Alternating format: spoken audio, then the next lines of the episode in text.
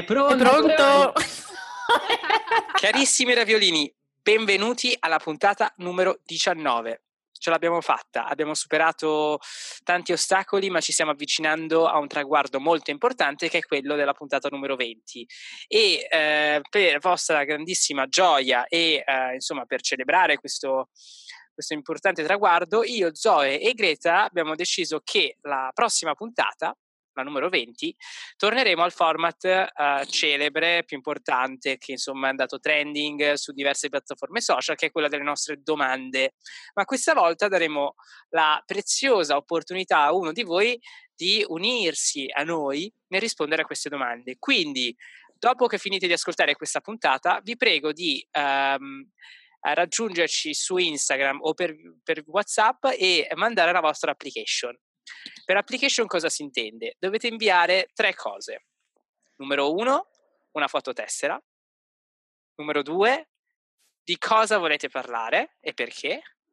Perché oltre alle domande siete liberi di portare insomma qualcosa a, a tavola. E infine, eh, perché dobbiamo scegliere voi. Ok? Quindi aspettiamo uh, le vostre application con foto, tessera, uh, lettera motivazionale e argomento, quindi uh, preparatevi. E Anche dopo... però curriculum non in formato europeo, per favore. L'Europass non lo accettiamo. Non lo accettiamo. E quindi sì, eh, siamo qui per voi, lo facciamo per voi, la ravioleria di tutti, uh, la, la, la, la, ravioleria è, è equosolidale e uh, siamo pronti a celebrare questo importante traguardo in vista poi della trentesima puntata, della quarantesima, poi alla cinquantesima pretendiamo un contratto con Spotify perché qua portiamo, portiamo, gente su Spotify, ma Spotify non ci ha ancora risposto alle mail. Dopo questa parentesi uh, di logistica molto importante, carissimi ravioli, mh, è tempo di um, insomma uh, un'altra comunicazione di servizio, uh, questa nuova rubrica che chiamiamo Vita, Morte Miracoli, carissimi ravioli, perché in tempo di pop culture noi abbiamo il dovere civico di tenervi aggiornati su cosa succede no? tra gente che uh, nasce, gente che si sposa e gente che muore. O sbaglio, cara Greta? Giusto, correttissimo. io voglio chiedere scusa se la mia voce è quella di una persona che si è appena svegliata perché è esattamente quello che sono. Um, però con, nel corso della puntata sono sicura che i miei tre neuroni rinizieranno una minima a connettersi, per cui chiedo scusa per l'inizio. Da cosa vogliamo partire, cari ravioli? Ma io direi che partiamo dalle nascite. Top. Allora, se siete grandi fan di, della ravioleria, se ci avete ascoltato dall'inizio, se ci avete ascoltato in tutti gli episodi, saprete benissimo che in qualche momento verso l'inizio del, del, della nascita Secondo del podcast... Secondo me nella prima puntata, no. No, forse nella seconda. La seconda Anche io stavo pensando la prima, la seconda. la prima. La seconda, sì. E, um, abbiamo parlato e discusso di come la cara Gigi Hadid eh, supermodella americana eh, classe 95. E palestinese. E, e palestinese, giusto? e um, ex One Directioner um, barra cantante solista barra figo, Zayn Malik, um, fossero incinti, cosa bellissima da dire.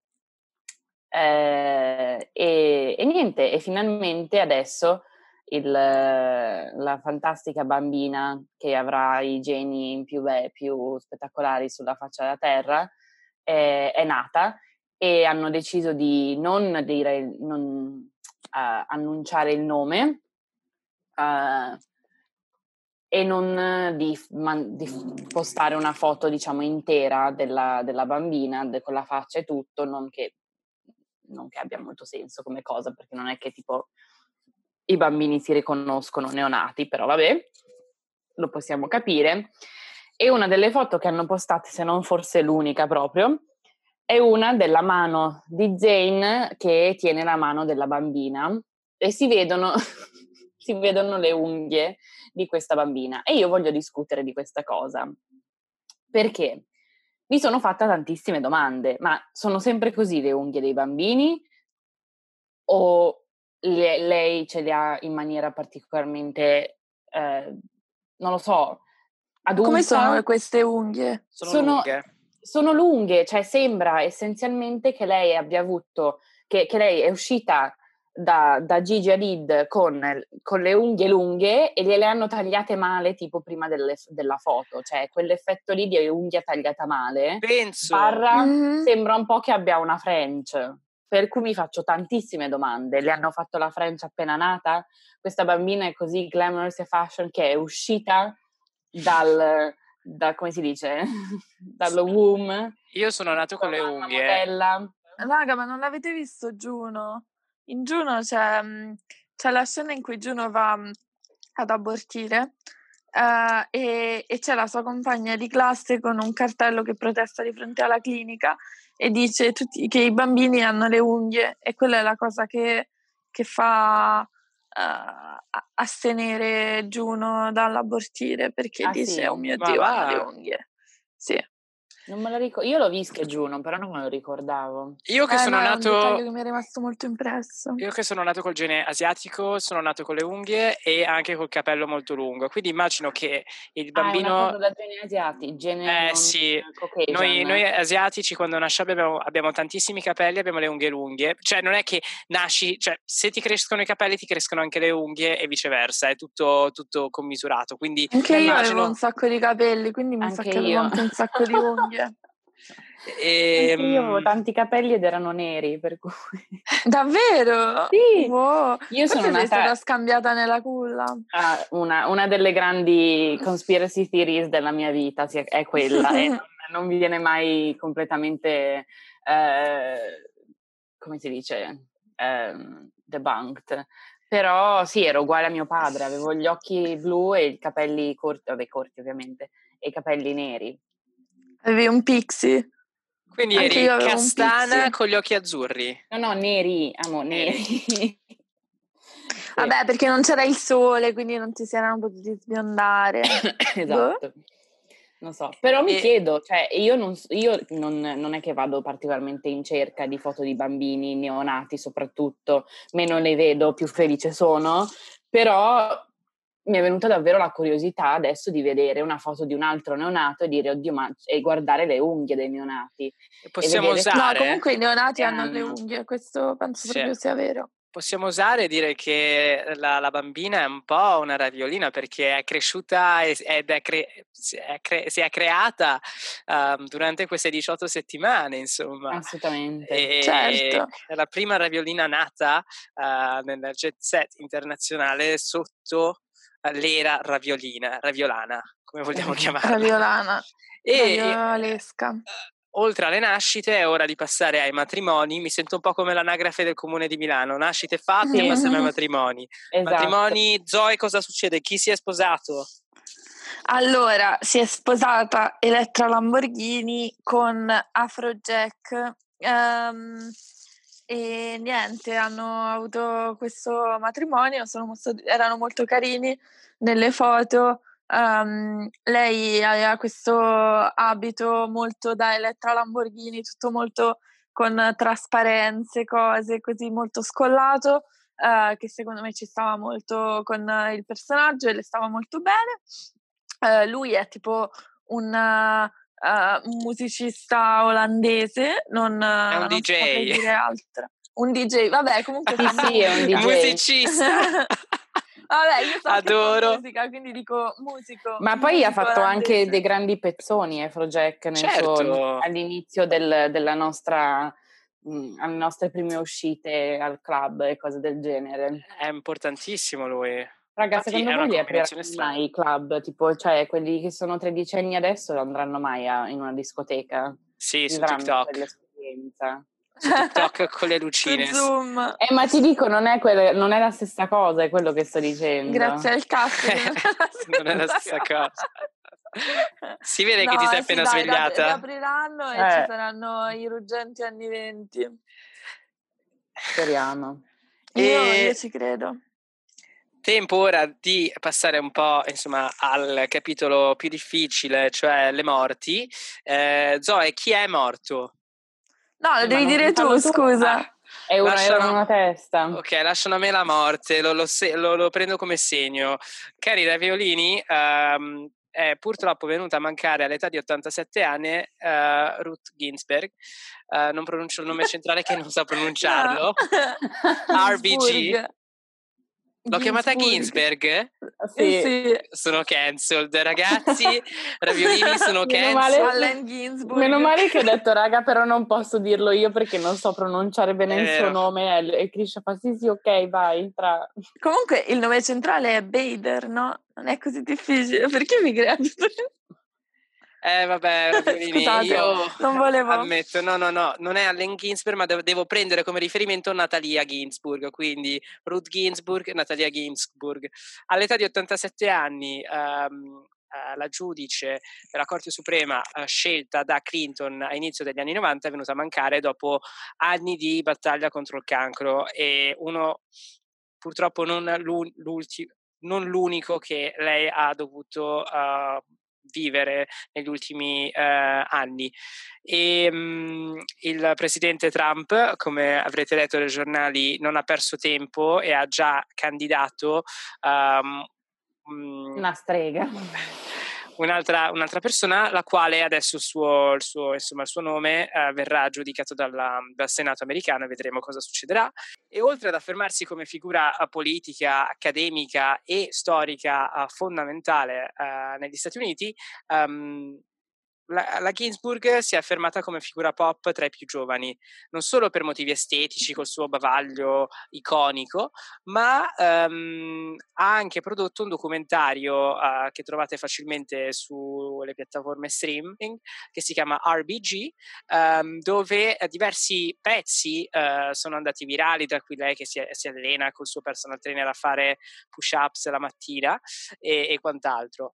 Um, quindi sì, um, una settimana ricca di eventi e um, necessario insomma a fare questi updates felici, meno felici e, e, ora finalmente cari ravioli dopo queste comunicazioni di servizio possiamo passare ai nostri uh, canonici tre argomenti.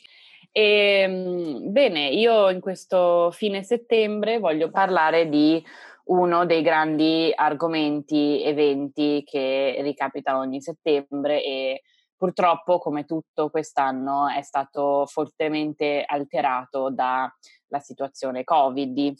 E si tratta della settimana della moda o mese della moda piuttosto. E, ehm, e partiamo con quello che è successo fino ad adesso, cioè la settimana uh, a Milano che mi fa sempre ridere chiamarla settimana, perché in realtà è più tipo il weekend della moda, però immagino che il weekend della moda non ha proprio la stessa ring come settimana della moda.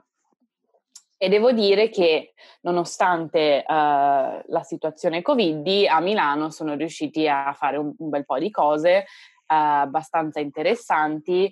Uh, Sun, Sunney o Sunny, non ho ancora capito come si pronuncia, eh, ha fatto una cosa molto carina, secondo me, e la location era molto bella, un po' in una spa- zona molto industriale, che ricordava anche la location di eh, grande maestro Valentino, mm. che ha scelto un, un, un non so se fosse una vec- vecchia fabbrica, ma quello era un po' la vibe, eh, nel quartiere di Bovisa, e con un sacco di piante, di cose così e ovviamente vestiti mhmm, sono sempre, sono sempre di gusto belli. Devo dire non, non, allora, non impeccabili perché capisco che è quella la cosa, cioè è effettivamente una, una settimana della moda in cui i vestiti sono uh, più tranquilli e sono più diciamo indossabili, non è hot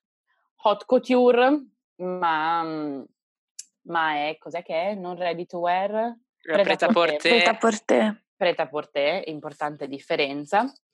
E, ehm, però comunque bello, possiamo dire che su Valentino si può sempre contare. Mm, però... Non è piaciuta per niente, però vabbè. Ok, allora possiamo dire magari che si può sempre contare sulla cara Miuccia.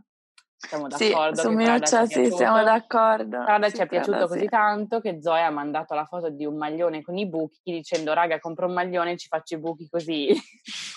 Christian E- si è arrabbiato tantissimo. Sì. Christian si è arrabbiato tantissimo. Perché Io dobbiamo smetterla, come, come la gente che vede un fontana e dice eh, potevo farlo pure io. Ma non Eh, penso fosse non- quello che diceva Zoe, non Eh, era infatti- la... No, io dicevo che mi piace pure io. tantissimo quel maglione, però non, non comprerei un maglione di Prada, mi dispiace, penso sia immorale. no, non penso sia immorale, però insomma... non- A prescindere, Immorale verso il tuo portafoglio. a Sì, prescindere dal- immorale verso il mio portafoglio. Mhm. A E prescindere- comunque è un maglione con i buchi, non se li ha inventati Miuccia, cioè la, la rispettiamo tantissimo, però ci sono anche delle tarme nel mio armadio che hanno... Christian è furibondo, Christian Questo sta shade. fumando. Gravissimo. Adoro. Gravissimo. Ah, è importante da dire anche che eh, è, è una delle pri- è la prima, penso, cosa ufficiale che crea Miuccia con eh, oh mio Dio, come cazzo si chiama? Eh, lui... Ce la Lui, potete cosa, fare? Simmons. Ra- Molto Raf bene. Simmons, Qualcuno che ha fatto i compiti Oh, a casa. Oh, mi veniva rich, ma sapevo che non era rich. se- Anche se dis- disrispetto Miuccia... conosco- Cari ravioli, a prescindere dal vostro eh, interesse per la moda e per eh, insomma eh, il comparto moda, vi invito calorosamente a ehm, più che guardarvi la sfilata che dura una, una decina di minuti, eh, guardarvi eh, i successivi 20 minuti ehm, che è una conversazione tra Miuccia Prada e Raf Simmons che rispondono a una decina di domande inviate da utenti su Instagram e via email e rispondono a domande importanti, eh, domande eh, formali sulla moda e, e domande leggere.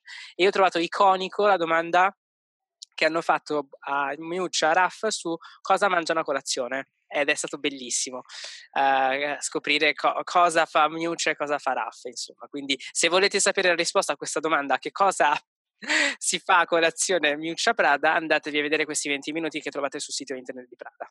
Quando dici si fa Miuccia Prada sembra che si faccia solo tipo una striscia o qualcosa a colazione. E, niente, quindi Prada sempre, sempre nei nostri cuori, possiamo contare su- sulla grande Miuccia. E poi volevo parlare di due brand un po' controversial, tra, tra virgolette, nel senso che sono quelli che, o almeno uno in particolare, è sempre quello che a me fa più schifo.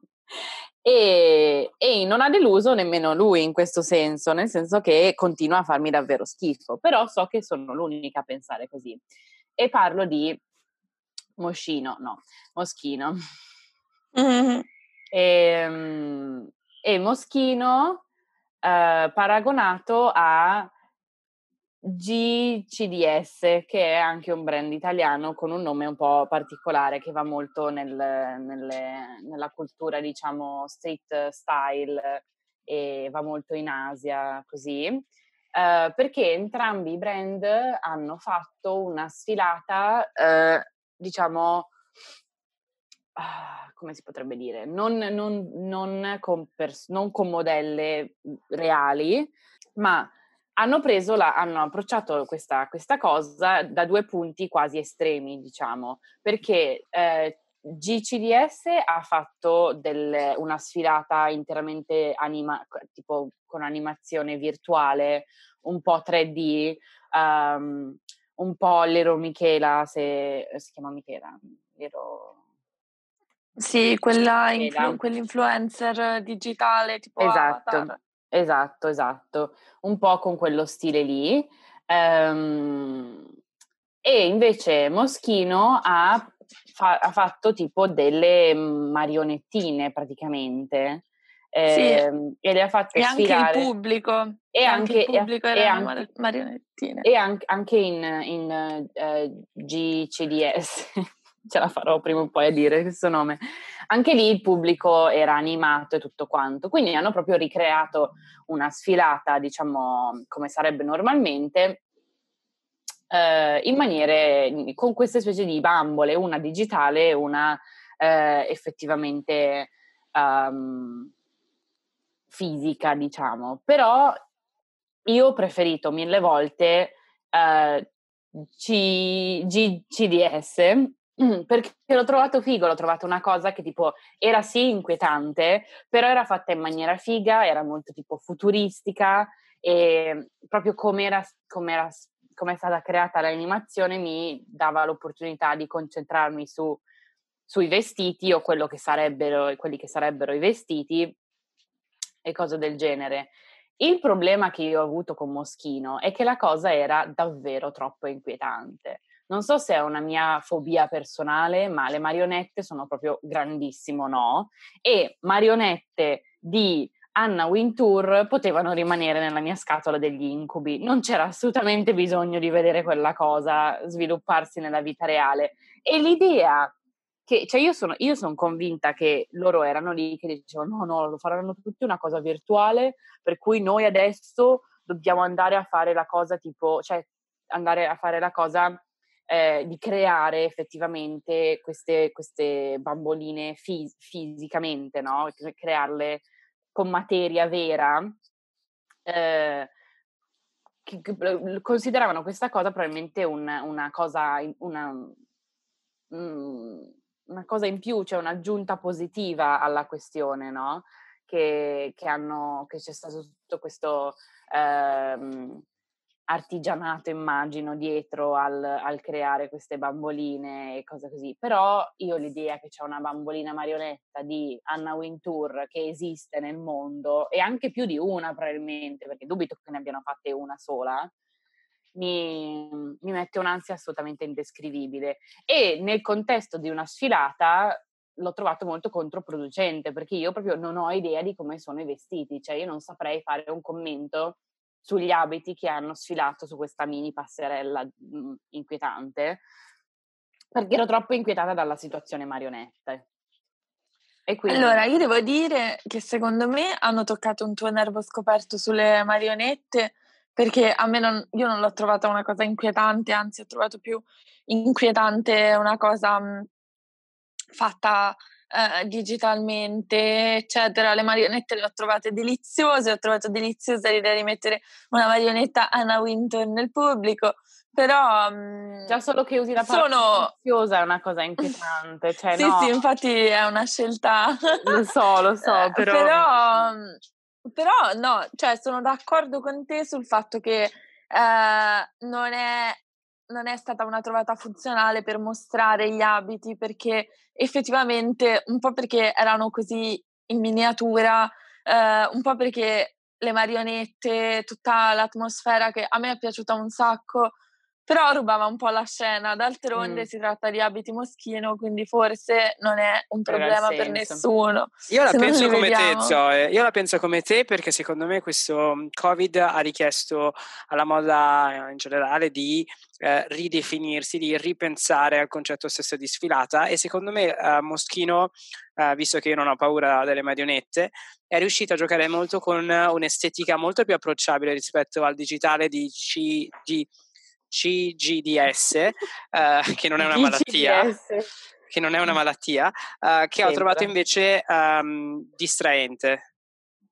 E um, il che no, mi ha fatto sono anche. Proprio, sono proprio completamente in disaccordo. Io trovo che. Tutti, tutti, in tutti i modi, soprattutto perché alla fine per Moschino questa non è nemmeno una, un'estetica o una roba particolarmente diversa e interessante, cioè non mi ricordo quanti anni fa, però avevano fatto quella sfilata lì in cui tutti i vestiti avevano tipo le, le targhettine bianche ai lati come se fossero vestiti proprio delle, delle bambole, no? certo. delle Barbie che tipo si piega il, il lembo e lo attacchi alla Barbie, per cui non è nemmeno tipo un un concept che non hanno mai considerato.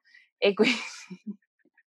Scusateci, Raviolini, noi vogliamo rimanere seri in questo podcast, ma diventa difficile quando questo podcast si gira con una telecamera e noi stiamo parlando di moda e vediamo la carissima Zoe sul cesso. Quando la natura chiama, anche durante un podcast noi cerchiamo di essere veraci e sinceri. Grazie al cielo ha spento il microfono Zoe, non la sentiamo.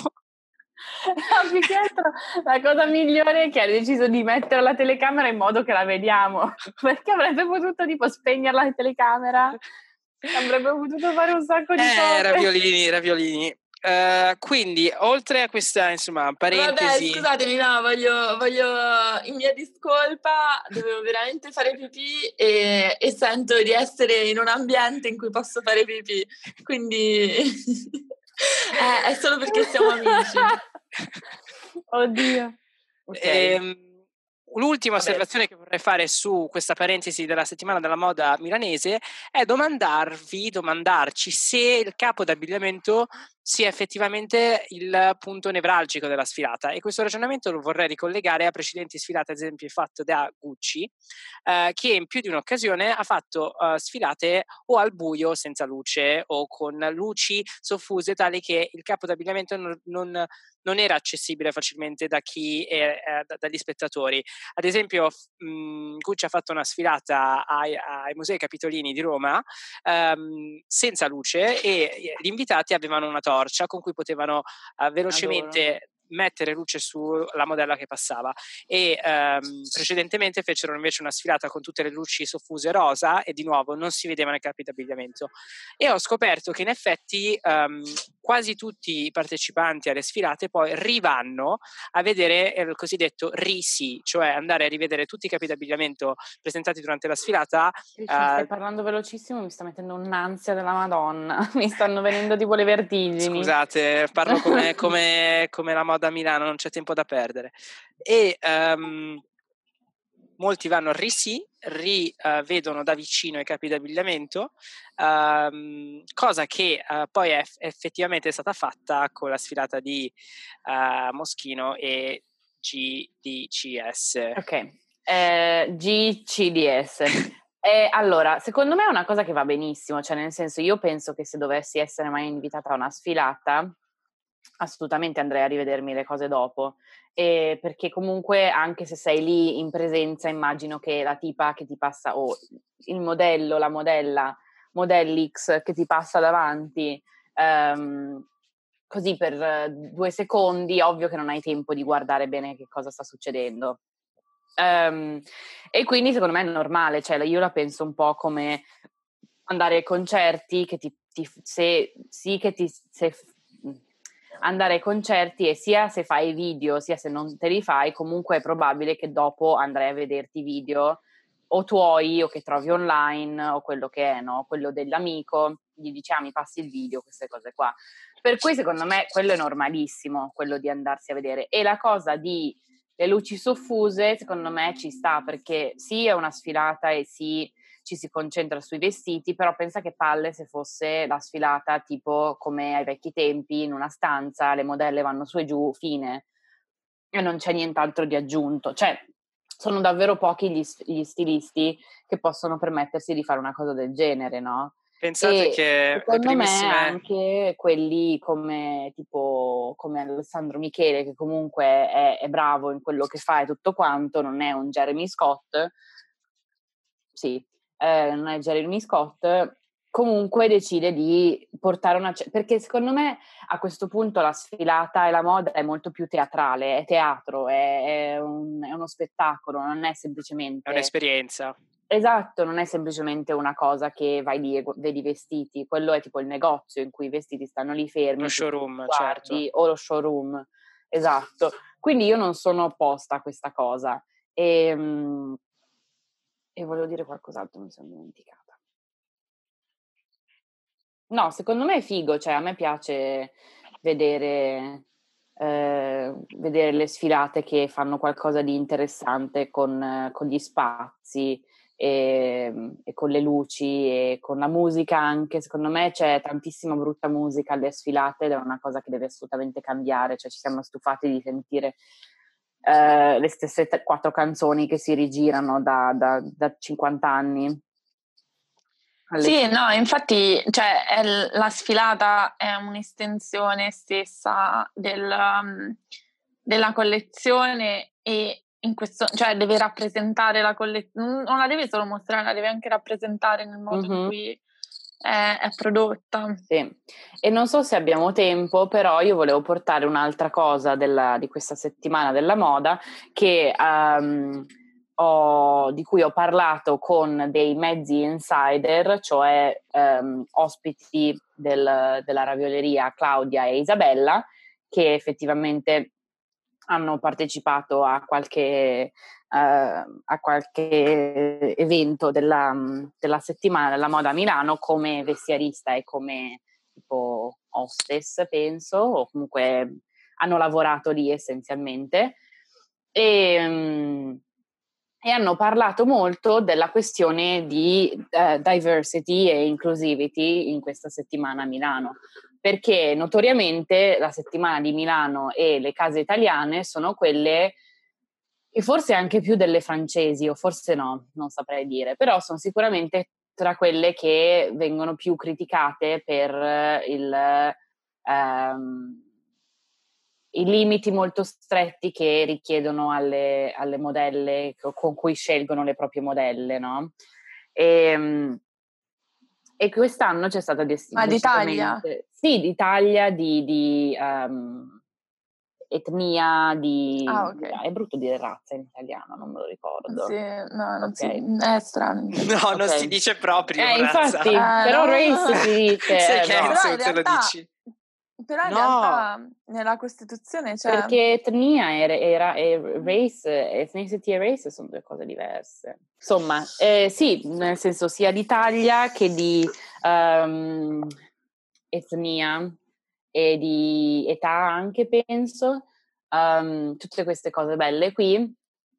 E, e, loro ne parlavano in una maniera molto, diciamo, critica, cioè nel senso che tutte queste case di moda sono state called out, barra cancelled, barra cose varie e all'improvviso quest'anno sono tutti che eh, vogliono essere inclusive e, um, e, hanno preso modelle di varie taglie, cose del genere. Um, una cosa secondo me invece interessante che ha fatto la cara Miuccia è stata far sfilare unicamente modelle che non avevano mai sfilato prima, per cui modelle... Ah modelli sì, diciamo modelli. La loro prima sfilata è un'altra cosa molto bella che hanno fatto. A ogni modella che usciva in passerella, tutti i televisori del palcoscenico indicavano il loro nome, perché spesso mm-hmm. ci dimentichiamo uh, in maniera uh, molto triste che insomma sono anche persone, non sono solo. Uh, qui è satirico, non sono solo manichini. manichini. sì. Però sì, insomma, è un po' interessante questa cosa di come sembra che in Italia si siano tutti risvegliati quest'anno sul fatto che ci sono più tipi di, di donna e di essere umano, a parte le Adid e Kendall Jenner e boh, non so chi altro, e, e Vittoria. Um, e, e, niente, quindi volevo un attimo chiedere qual è la vostra impressione, se a voi sa di posit- no, di inclusivity washing, non so se esista come termine, però nel senso che sia, è stato fatto in maniera genuina, è stata fatta perché sennò davvero erano cancelled e sicuramente e un timer addosso, un po' tipo ma sì, ma queste cose non sono, non sono, mai genuine. Però alla fine cioè, questo, questo tipo di cambiamento è positivo anche se non è genuino, cioè il fatto che um, le case di moda si sentano obbligate in qualche modo a fare dei cambiamenti, cioè Positivo. ci sta. Mm-hmm. Sì, sti cazzi della loro coscienza se sono genuinamente... Giusto, giusto. Cioè, chiaramente non lo sono genuinamente se non l'hanno fatto fino ad adesso. giusto. lo so. Hai ragione anche tu, ho fatto una domanda del cazzo. Io ho due osservazioni da fare su um, questo, queste tue osservazioni, Greta. La prima è che uh-huh. um, tutta la questione BLM um, nel contesto moda Italia uh, è stato uh, riportata da tutte le più grandi testate uh, del mondo, tra cui anche la BBC che ha fatto un servizio, perché solo un membro della Camera Nazionale della Moda italiana è una persona non bianca ed è Stella Jean, che è una stilista di origini haitiane italiana um, che lavora a Roma. E um, dopo uh, parecchie stagioni in cui è riuscita a sfilare um, qualche anno fa, eh, non ha più sfilato e ha trovato poco riscontro e supporto da parte della, della, Camera Nazionale della Moda e lei si è attivata molto um, attivamente con successo su tutti i canali social per denunciare questa mancanza di uh, engagement e supporto um, sincero, diciamo, um, di chi non è bianco nel, nel mondo della moda uh, italiana. italiana. E, la Camera Nazionale della Moda ha rilasciato degli statement veramente uh, poco ragionati, uh, cercando di sminuire la cosa, uh, ma la cosa è andata fuori mano quando appunto ha avuto um, pick up mondiale, insomma, ehm, e la cosa è diventata molto grande, diciamo, giustamente, e la Camera Nazionale della Moda non è stata capace di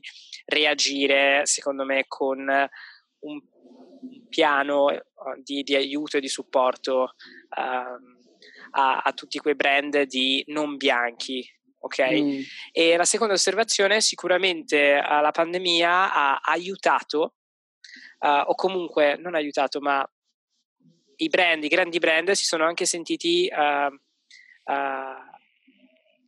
in, un, in, una condizione di necessità nel richiedere modelle non bianche o comunque non famose perché come hai nominato te, quelle modelle famose come Kendall Jenner o Bella Did in questo momento non possono neanche lasciare gli Stati Uniti con facilità. Quindi tutte le top model, le supermodel cui, a cui noi siamo abituati non sono in Europa in questo momento eh, e i casting e uh, le modelle uh, uh, meno famose hanno avuto diciamo anche più spazio per lavorare e e alla fine uh, permettere anche un certo senso di uh, inclusivity di modelle non famose, ecco.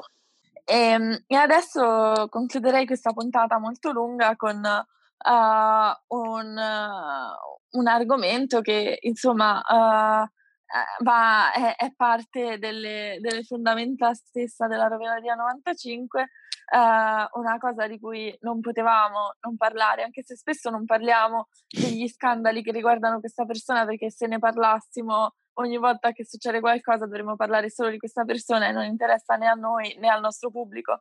Ma uh, questo è stato un episodio particolarmente eh, divertente secondo me, quindi ho deciso di parlarne, cioè uh, la denuncia del Codacons a Chiara Ferragni, Um, Chiara Ferragni, madre di tutti i ravioli, essendo madre del raviolo numero uno, um, è stata denunciata dal consorzio di protezione dei consumatori, vabbè, comunque una roba per proteggere i consumatori, um, per uh, un, un'immagine uh, che è stata pubblicata uh, sulla rivista Vanity Fair e che poi è un'opera d'arte che è stata venduta all'asta uh, da Sotheby's um, che la ritrae come la Madonna. Eh, ed è stata denunciata per blasfemia. Eh, hanno, hanno, scritto questa lettera molto divertente in cui eh, dicono che um, questa immagine che la raffigura come la Madonna ha offeso il mondo cattolico, um, che è, è non, non, so come si dice, però che aspetta, eh, um, che è una cosa che va a ingannare i consumatori perché dicono testuali parole nella lettera Chiara Ferragni è una macchina da soldi e quindi si associa a questa figura per vendere non ho capito che cosa. Um, e, e, eh, e, questa lettera è stata spedita non solo al ministro Franceschini, ma anche a Papa Francesco um, che insomma il Codacon si invita a esprimere la sua opinione sulla vicenda. Allora, prima di tutto Papa Francesco mi è sempre sembrato una persona molto ragionevole, quindi vorrei veramente tanto vedere la sua faccia nel ricevere questa lettera, eh, soprattutto perché adesso si sta occupando di cose ben più serie per quanto riguarda la gestione delle finanze in Vaticano e sicuramente di Chiara Ferragni eh, raffigurata come una Madonna non gli frega niente. Ma poi io la cosa più divertente della questione um, ho trovato fosse il fatto che si tratta di un'opera d'arte dell'artista Francesco Vezzoli, già citato nella ravioleria, come uno degli, degli artisti di fiducia del, del clan Ferragnez. E che ha diretto un numero speciale di Vanity Fair dedicato alle donne italiane, in cui ha fatto diverse opere uh, in cui rappresentava alcune appunto donne italiane famose uh, come um, opere d'arte. Abbiamo Chiara Ferragni raffigurata come la Madonna, nello specifico nel dipinto di Giovanni Battista Salvi, detto il Sasso Ferrato, eh, nome che non mi sono assolutamente segnata eh, su un foglio perché non me lo sarei mai ricordato. Ma abbiamo anche Barbara D'Urso come Madame du Barry, Uh, la ministra Lamorgese come Giovanna d'Arco e per concludere Emma Bonino come il Mahatma Gandhi. Um, allora, uh, perché in questa lettera il Codacons se la prende con Chiara Ferragni se non si tratta assolutamente di un'opera? Cioè, Chiara Ferragni è, è, è il soggetto dell'opera, ma, non, ma chiaramente questa è l'opera di un artista che non è Chiara Ferragni. Quindi perché questo artista non è assolutamente citato in questa lettera? Um, e, e, poi che cosa voleva vendere Chiara Ferragni uh, essendo raffigurata come la Madonna da un artista? Voleva vendere Vanity Fair? Non, non ho capito. Lei l'ha ripostata su Instagram, come è giusto che sia, ma uh, più di questo non mi risulta che abbia avuto insomma, mm, un ruolo nella creazione dell'opera. Poi, insomma, eh, tutto il resto è noia. Io devo dire che um, mi ero completamente persa questa vicenda, per cui grazie a Zoe per avermi aggiornata, perché io non seguo la madrina del podcast. Per Neanche motivo. io, però è su tutti i giornali. Non leggo i giornali, eh, io non leggo punto. E, ehm, e, devo dire che è davvero brutto sto dipinto, cioè è proprio inquietante. Sembra una di quelle cose fatte tipo con face up, no? Che ti, tipo, sì. ti metti la tua faccia nel, nelle facce di... nei, nei, musi, nei, nei video musica, musicali o cose del genere. Però poi devo dire che cioè, sono contenta che sia successa questa cosa perché questa è una hot take che so che tipo è benvenuta nella ravioleria però non c'è niente che mi piace di più di vedere le persone religiose incazzate. Cioè, tipo, i cristiani incazzati mi fanno morire da ridere e tipo, se vai ai suoi commenti sono tutti tipo no vabbè ma stai davvero esagerando, ma fammi piacere, ehm, e, e, che senso ha? Perché tu e tuo marito non siete nemmeno credenti, io sono tipo sì, anzi io vorrei che la Ferragni si vestisse da Madonna tutti i giorni, cioè, vorrei che fosse proprio tipo la sua estetica fissa, perché già è una che è odiata, che la gente non capisce quello che fa, non vuole accettare che un lavoro del genere esiste e fa soldi ed è importante, cose del genere. E poi in un paese in cui abbiamo il, il Vaticano, in Italia, così, in cui la religione è ancora così tanto importante, detta tante cose nella, nella cultura, è proprio, cioè, è bellissimo, a me dà tantissima gioia una cosa del genere. Io vorrei che tipo tutte le, le, celebrità italiane facessero qualcosa di blasfemo a un certo punto della loro carriera, perché non lo so, è un tipo di, di, di gioia che, che poche altre cose mi possono dare. Io avrei un paio di osservazioni da fare. La prima è che um, Chiara Ferragni ritratta come la Madonna um, non è cosa nuova. Se uh, la Consob, no, non è la Consob, la Codacon fosse sul pezzo, lo saprebbe.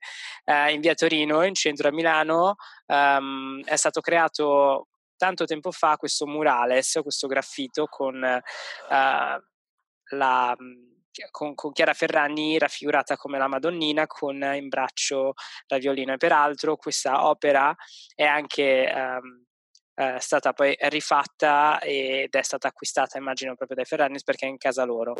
E la seconda osservazione è che, uh, per dare un po' di contesto, questa, questa vicenda della della Kodakons eh, versus eh, Ferragnez è in realtà la, il secondo episodio di una diatriba iniziata un bel po' di tempo fa quando c'è stata questa mega litigata digitale tra, virtuale tra Fedez e il Kodakons uh, un qualche mesetto fa ed è palese che questa sia stata un po' una ripicca, una vendetta da parte di questa autorità, autorità così, mettiamo le virgolette, um, nei confronti della coppia più importante del jet system della pop culture italiana.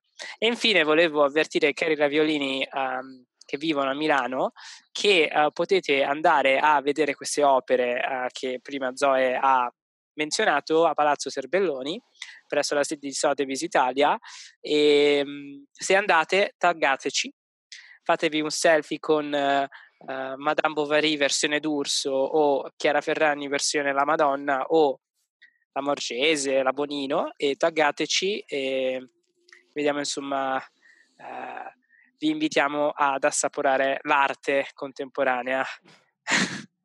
Sì, sì, no, infatti Fedez ha twittato mi mancavano e, e effettivamente eh, è, è, mm, cioè, a me dà fastidio quando Fedez litiga con questo tipo di um, anche quando lui ha, ha avuto tutta quel, um, quella roba con la SIAE mi, mi dà il cazzo perché poi, cioè io penso quasi sempre che abbia ragione Fedez e non vorrei avere questo tipo di pensieri. Um, però in questo caso obiettivamente la Ferragni c'entra ben poco, nel senso che lei l'ha postato su Instagram, ma perché il Kodakons non se la prende con Vanity Fair, perché non se la prende con Francesco Pezzoli, ma se la va a prendere con la Ferragni? Cioè chiaramente ce l'hanno con la Ferragni. Penso che tu sappia benissimo come mai. E dici per farsi pubblicità, perché sono misogini, per sì. ho un sacco di... Sì. Entrambe. Sì. Mm, sì. Alla base è, sempre quello. quello Brava che, era Ferrani che non ha riportato cosa... nulla, eh. Non sì. l'ha proprio... Eh sì, eh sì. Brava no, purtroppo questa meraviglia. Purtroppo, mh, mm, cioè io vorrei non essere dalla loro parte, eh, però, però dalla loro costretta. parte di dei Ferragnez, però ah. vengo costretta, vanno agli uffizi, eh sì. tutti gli danno contro. non, chiaramente non sono delle vittime, però in questo genere di situazione non ti resta che dire ma che cazzo volete?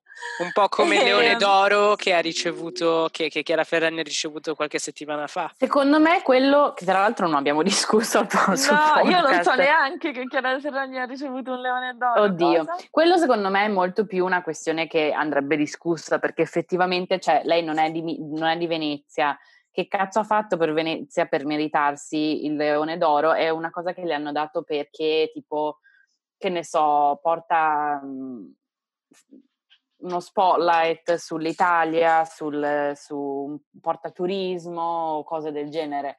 Su Però decisione del sindaco di Venezia Brugnaro. È una appunto... grandissima cagata, cioè Venezia è uno di quei posti dove tipo qualsiasi eh, sfigato americano che arriva in Italia vuole assolutamente andare a Venezia, cioè va bene tutto, ma Venezia, Venezia non ha bisogno di di altra pubblicità e sicuramente non è la Ferragni che gliela porta. Cioè. Io voglio citare la motivazione del, del, sindaco di Venezia. Il sindaco di Venezia ha deciso di assegnare il Leone d'Oro a Chiara Ferragni per l'impegno civico. Esatto, esatto. Parole testuali, cioè, dimostrato, per l'Italia, molto di più. dimostrato per l'Italia in questo momento di, in questo periodo di emergenza. Mm. Vabbè, insomma, poteva farsi i cazzi suoi e non l'ha fatto. Cioè, poi, insomma. Questa uh, è una cosa che secondo me è molto più. Boh, mh, mm, pre- anche qui, cioè non è che c'è da prendersela con la Ferragni in realtà, perché lei cos'è? Lei ha ricevuto sto premio, non è che fanno sì, grazie, non lo voglio. um, però in effetti sì, io mi sono, cioè non è che mi sono incazzata con lei, però te, lei ha scritto tutta questa grande caption che io ho letto ed ero tipo sì vabbè ma sti cazzi. Cioè, mm. mh, mi sembrava un po', poteva dire semplicemente grazie mille, apprezzo molto fine, non mettersi lì tipo paladina dell'Italia perché alla fine non lo è. No. Ehm, però anche qui interessante, è vero, eh, la, Ferra- la, Ferragni non ha fatto niente di male, è il sindaco di Venezia che è un, un simp per la Ferragni. Va bene, e con questo uh, concludiamo questo nostro podcast. Christian ha deciso di non svelarvi il suo argomento per la settimana perché abbiamo, ci siamo un po' dilungati sulla uh, settimana della moda, ma vi promettiamo che glielo faremo fare mm-hmm. nelle prossime puntate. E, e, ricordatevi che la prossima puntata sarà una di quelle famose puntate in cui rispondiamo alle vostre domande, quindi mandateci le vostre domande, eh, fate, eh, mandateci domande interessanti ma anche non interessanti, intelligenti ma anche stupide, abbiamo bisogno di tutto noi. Ehm, e, e buona pandemia! Buona pandemia! Lavatevi le mani!